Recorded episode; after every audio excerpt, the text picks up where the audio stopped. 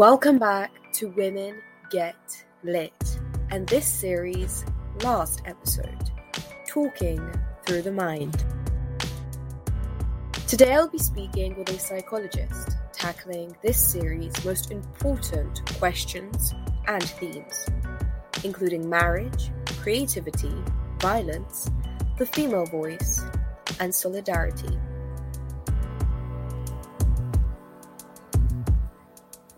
I am keen on receiving and presenting a new outside perspective. I've gathered various opinions on the topic of women, how they are presented in literature, and perceived by the world. This series has been very personal. Most of these questions, discussions, have centered around my own experience growing up, entering womanhood, leaving the quote, utopian Barbie land of matriarchal bliss that was the experience of going to an all girls school. But now I want to know how are these topics seen through the lenses of psychology? Will I be surprised? Let's find out. So, you're a therapist. Is marriage a topic that women come to you with?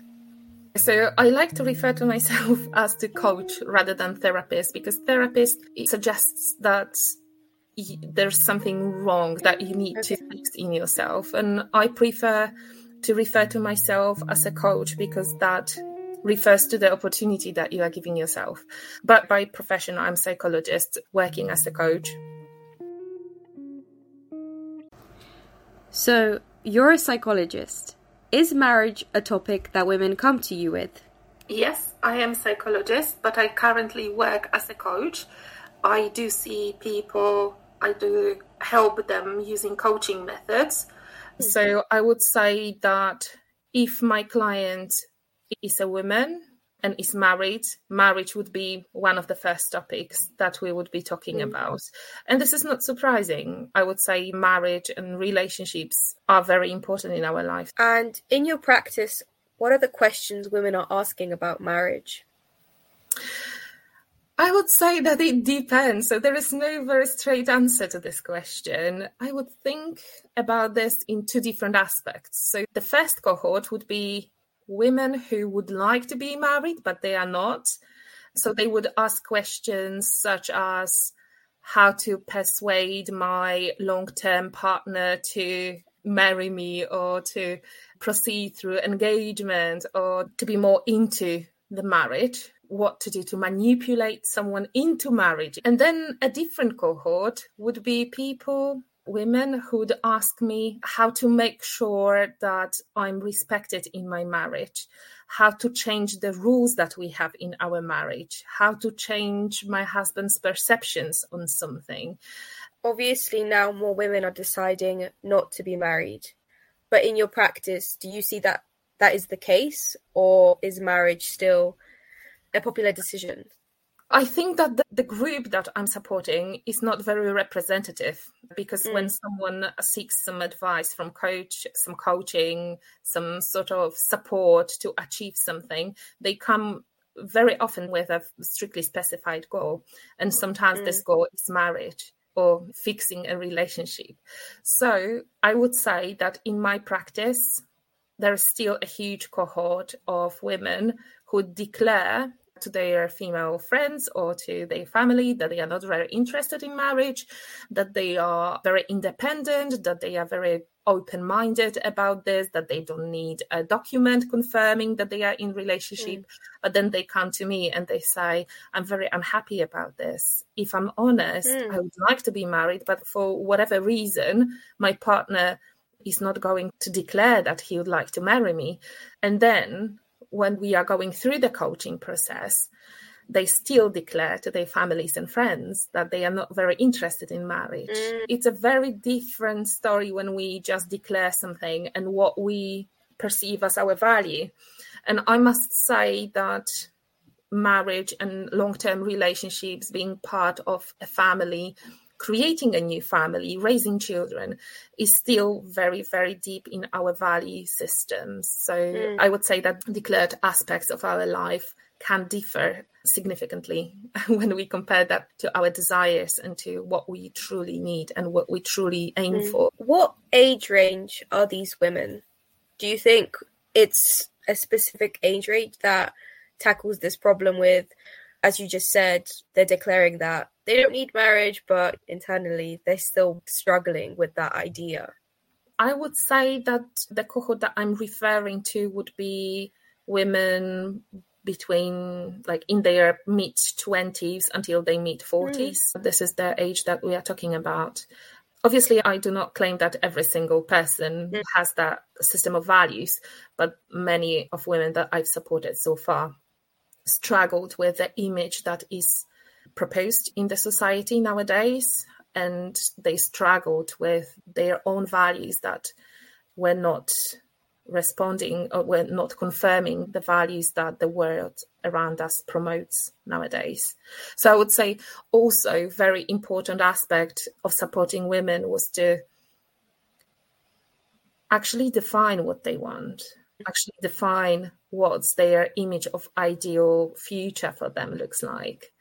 And mm. for many of women that I've supported, that was more or less staying at home mum who'd like to promote family values, stay at home, raise children, be always there to prepare the dinner for their husband when they come back from work. But that image is not what the society promotes nowadays. So they were struggling with internal conflict between what the society wants them to do or promotes.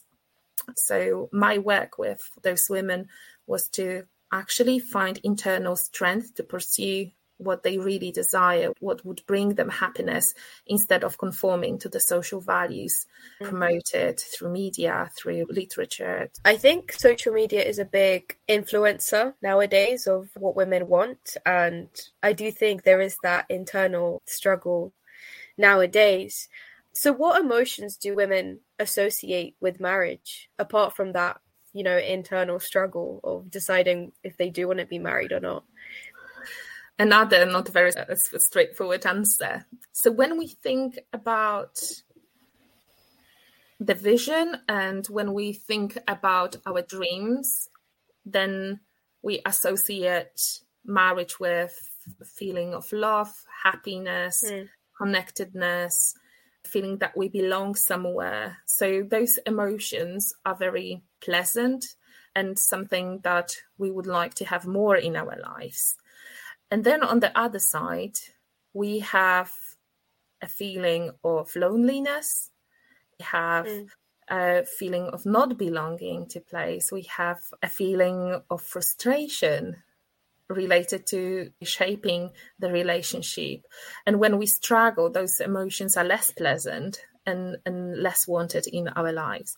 So I would say that majority of women have this idealistic image of marriage. And when you think about what stories we, as children, all of these princess stories, how they end is that they found their prince and they were living together and everything mm. was right. And that was the end of the story. So for yeah. many women, achieving marriage is the end of this lovely story. And now the life should look beautiful and mm. you know mm.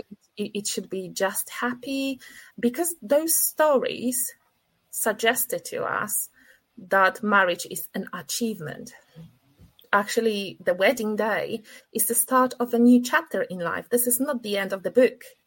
So, mm. when we are facing difficulties arising from relationship with an, another human being, when we have to conform to certain situations or when we have to change our communication style or when we have to work on this relationship that's not corresponding to the image that we had. So mm. that creates even more frustration.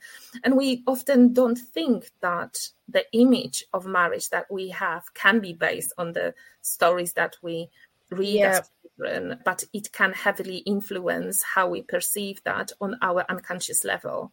Mm. So consciously and intellectually, we would know being in a relationship can be a struggle sometimes, and we have to work on the relationship, build it. But then our unconsciousness would suggest like oh and they lived happily ever after you know and one thing that really annoys me when i hear different specialists even is when they refer to emotions as to good or bad emotions so every time that I have an opportunity to say something about this, I always, always, always try to remind people that we don't have any good or bad emotions. Emotions cannot be judged on that aspect. Obviously, they can lead to good or bad actions, good or bad choices, but emotions themselves are not either good or bad. They are neutral and they just come and go. It's just how we use them to then inform our choices. So that's a little bit from me when we talk about feelings to do not refer to, to them as to good or bad, to refer to them as something very natural that we cannot really control. We can control our behaviors, we can control our response to emotions, but emotions them, themselves are not a subject of control. I think that's really interesting what you're saying. One thing that I really picked up on is the stories that you read as little children. This is actually something that I've been thinking about. I remember in one of my seminars at uni, we were discussing what would it be like to write a book that's informative about a certain topic, right? For example, about marriage. And I remember saying you have to give the truth about the reality of that situation. And I remember everyone was very opposed to that and saying, yeah, but you read stories, you watch movies to escape reality and to fabricate it and make it something pleasant, which I thought was interesting because obviously that gives you pleasure, that gives you that comfort that this is this happy ending, but then it has all those consequences. Exactly. that is imagined but says untrue stories about life, then when you experience the situation in life that is described by a book that you've read and you try achieve what's in a book even if you intellectually know that it was fiction that creates even more mm. frustration in some cases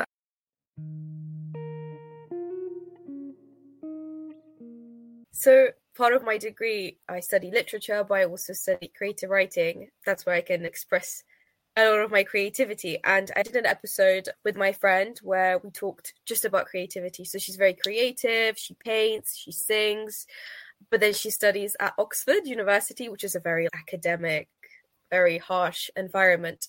And we spoke about how does she find time for creativity.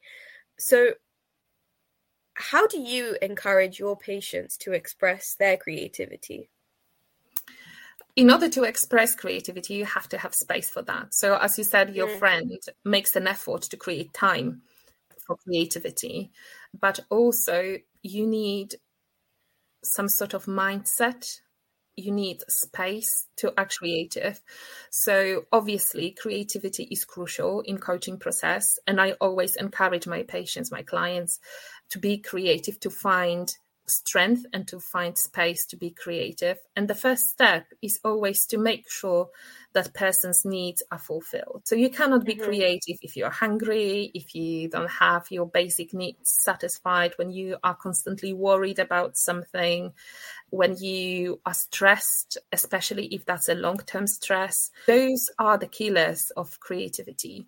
So, in order to encourage my clients to be creative, I try to identify with them and find ways to make sure that their basic needs are satisfied, that they feel safe, that they have mm-hmm. trusting relationships, their environment is supportive or at least not disturbing. So I also encourage people to invest in experiencing pleasure on a regular basis. This is something that we forget about. And it's very crucial to make space in our lives to actually experience pleasure. So, when you are happy, when you experience pleasure, when your environment is safe, when you have trusting relationship, this is the setup that promotes creativity and promotes overall personal development. I remember one person, it's hard to believe, but she didn't allow herself to buy ice cream.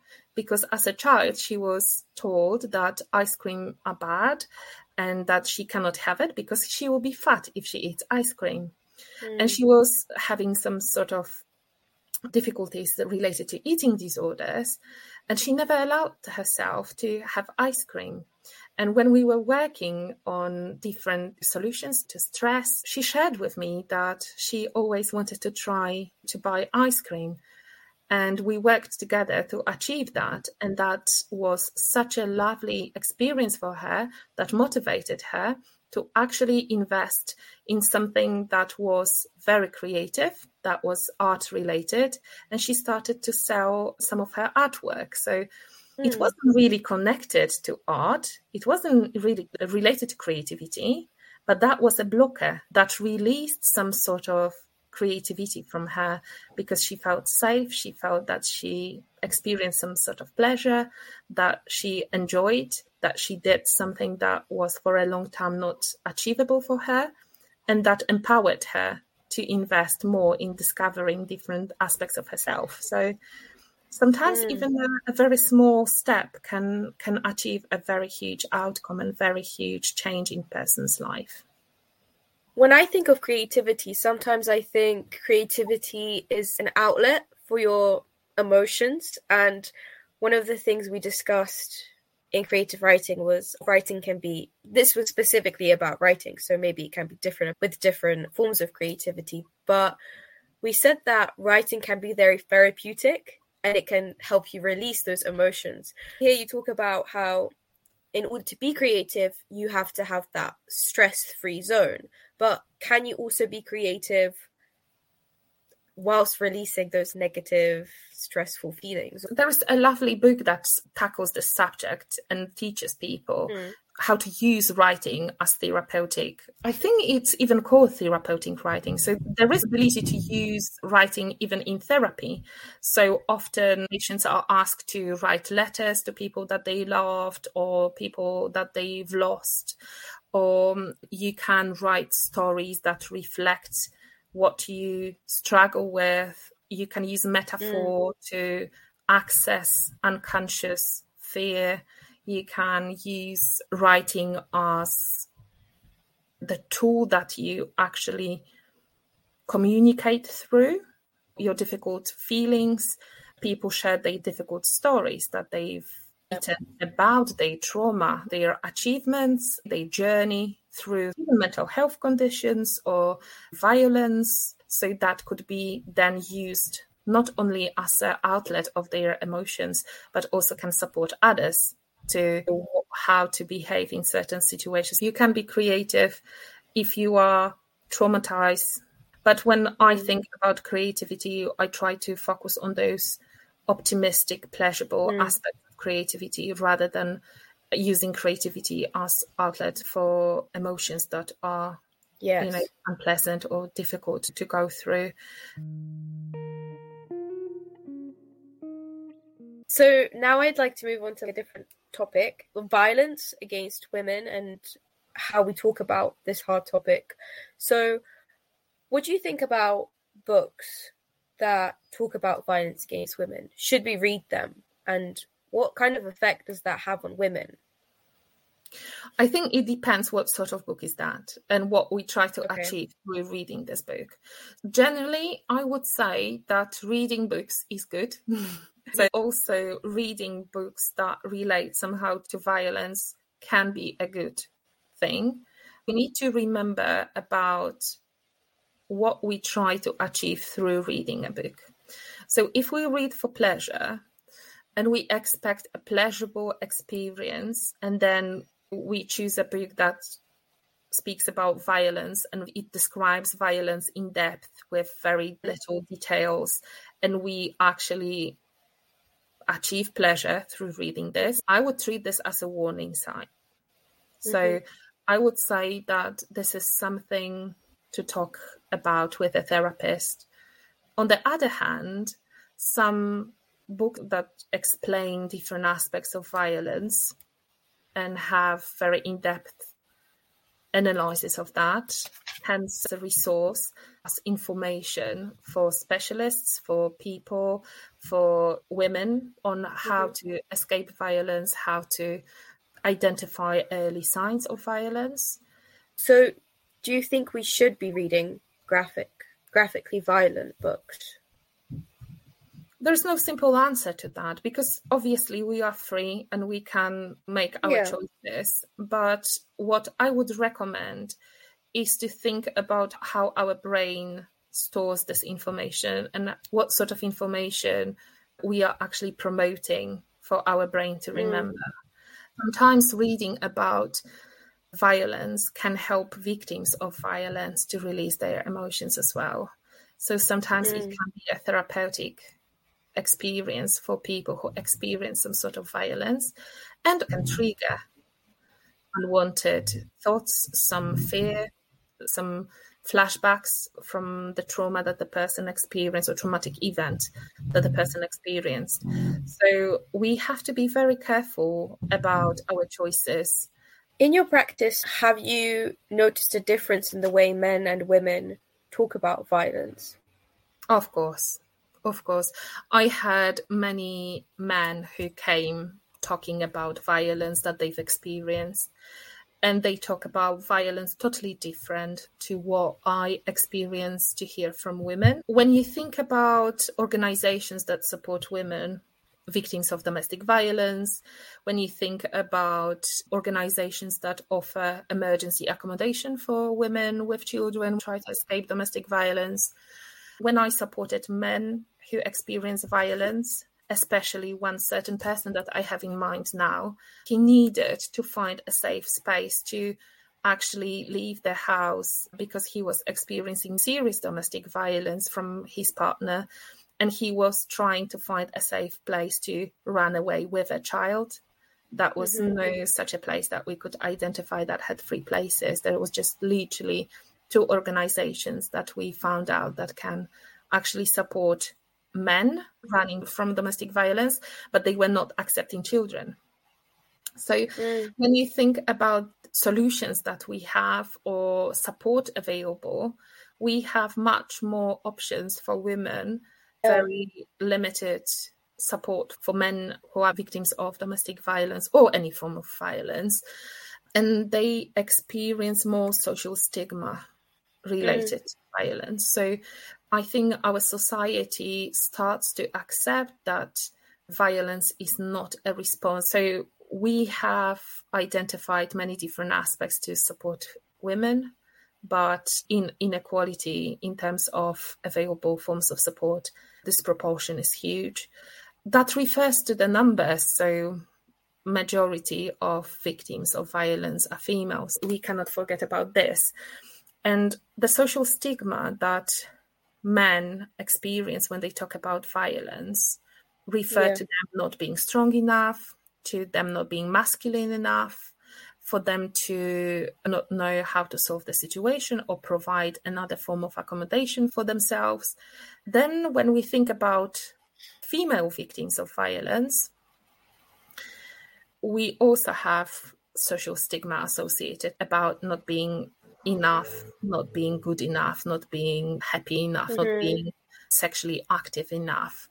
I would say when we think about physical violence, we raise awareness in many different aspects, and we are quite open that if someone is a victim of physical violence, some sort of bodily harm, we understand that yes, we need to find support.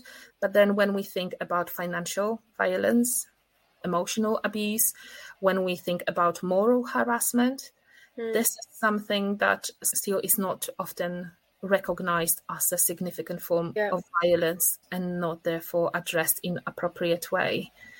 I think emotional abuse, moral abuse, as you're saying, is brushed under the carpet a lot and we don't really talk about it as a society again in our friendship groups in the school environment. When i went to school at the ha- peak of the hashtag me too movement we were encouraged to talk about and analyze books in they use this term modern feminist movement in light of the hashtag me too and it was very much talk about you know women are constantly being oppressed women are constantly being physically abused and there was so much focus on physical abuse. But again it was very gendered to only women can experience physical abuse.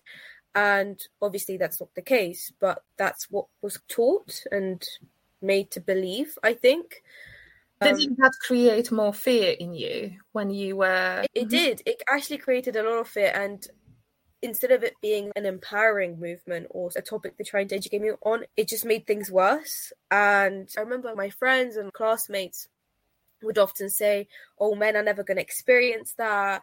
Men will never understand. We have to constantly be prepared. And it was more this instilled, ingrained fear that we must just fear all men and seek out these signs of violence in everything which was very problematic. And it was something I had to really undo when I was at university. Because at university, these topics didn't really come up. And when we would analyze a book, I'd be like, oh, but there is so much violence. There is this misogyny. There is this patriarchy. And others didn't really understand what I was saying. They were, oh, I don't really see that. And I'd be like, what? But this is the way you analyze literature. This is the way you look at the world and I had to really undo all of that. And I guess my question for you is how do you think we should educate girls and young women on misogyny and violence? Yeah, the experience that you've shared shows that it wasn't an appropriate way of teaching you mm. about how to prevent or pre- how to protect yourself. I would say that in order to educate the society means both girls and boys yeah. and adults, we need to think about the real need that the person has. So it would be more asking questions, less advice. If you are speaking with a person who is a victim of any form of abuse, you do not advise this person what to do, how to behave. You allow this person to freely talk about their experience, to ask them questions that could motivate their thinking about solutions. And when you mm-hmm. think about coaching, is asking questions that would be thought provoking. Mm-hmm. So then, if you ask questions that are thought provoking, this person would find resources, would find answers that are needed for this specific person. So, if at school you'd be encouraged to think about your perception on threat from, let's say, men in that case, and you'd be asked to find your ways of making sure that you are safe in situations with men, that you'd be asked questions related to your boundaries when you would be encouraged to establish some boundaries and watch these boundaries where you form mm-hmm. relationships. Yep. They would provide information about support available, professional support available if you are struggling with any of these aspects. And then ask, mm. what do you think about this and this book in the context of your personal boundaries and your personal values, mm. your way of perception, that would have a totally different effect. Because what yeah. you've experienced was more, I would refer to this to oppression, something that really forced you to believe in just one form of reality that may never happen to you and hopefully will never happen to you. Although statistics say that majority of female at some point in their lives experience something that is not consensual that violates they, their boundaries in terms of sexual harassment. So how do you approach speaking about fear of men if that is something that women do struggle with? I never had a case when that was stated so clearly that this is fear related okay. to men it was more fear related to sexual intercourse that was more referred to mm. as fear related to relationships or marriage or having a partner or that sort of aspects but when we think about fear and how we approach fear is to think about this and express that in an appropriate way so when you mm. think about something that is connected to fear, you tend to escape that situation. So if you have an experience of fear, you would ignore mm-hmm. that. But actually, yep. this is not very helpful behavior. The helpful behavior would be to confront that and say to yourself, okay, I experience fear. What is that fear related to? So when we think about violence, thinking about violence constantly would provoke me to ask this person a question okay, what is that fear related to? What can you do to face this fear or the situation that is related to fear? What would be your emergency plan? What could you do that happened to you? So I think we avoid talking about our fears, and that would be the first step to change in our mm-hmm. practice. We fear talking about what experience we have would be very beneficial for all of us, and that would shape trusting relationships, trusting friendships. What are the other common taboo issues, fears that women come to you with? Oh, there are many of them. So it can be something related to mental health. It's still a huge taboo in many different communities. It can be related to sexual life. So it will be issues related to sex in marriage or lack of sexual activity, infertility, miscarriage, mm. all of those aspects related to rape. So, all of the mm. violence, mm. domestic violence, workplace violence, mobbing. Those aspects are still huge taboos. Even some true desires that people have, especially when they are very traditional models.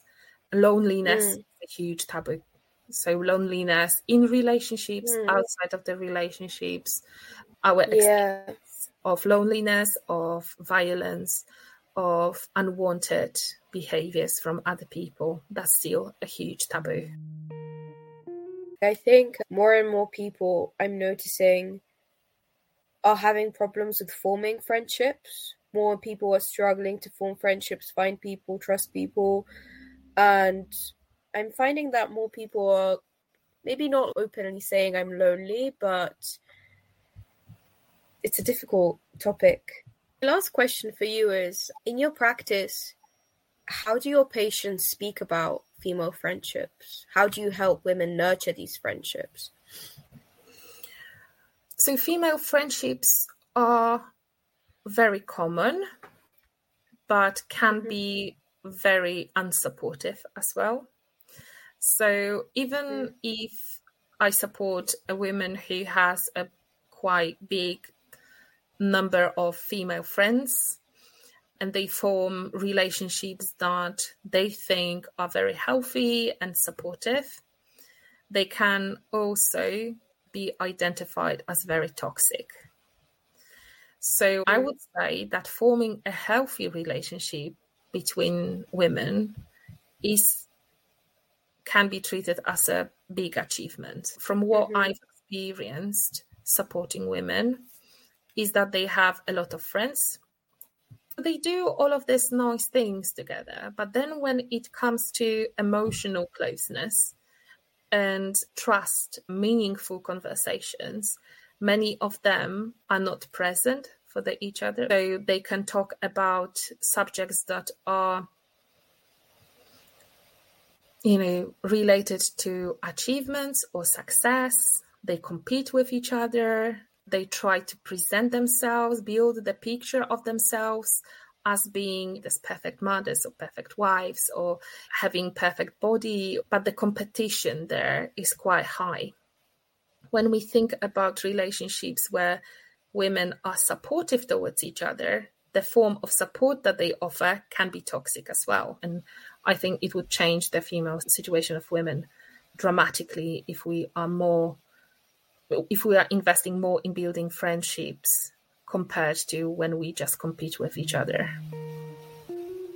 Thank you for the whole conversation. It was very interesting and very insightful. I'm glad to hear that there there are many aspects of all of those we could talk you know hours and hours about this yeah. definitely it's worth to invest in relationships and it's really important to talk about this subject so thanks for inviting me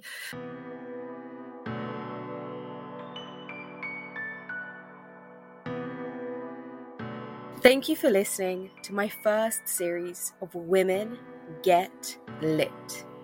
I hope you enjoyed, and maybe see you soon.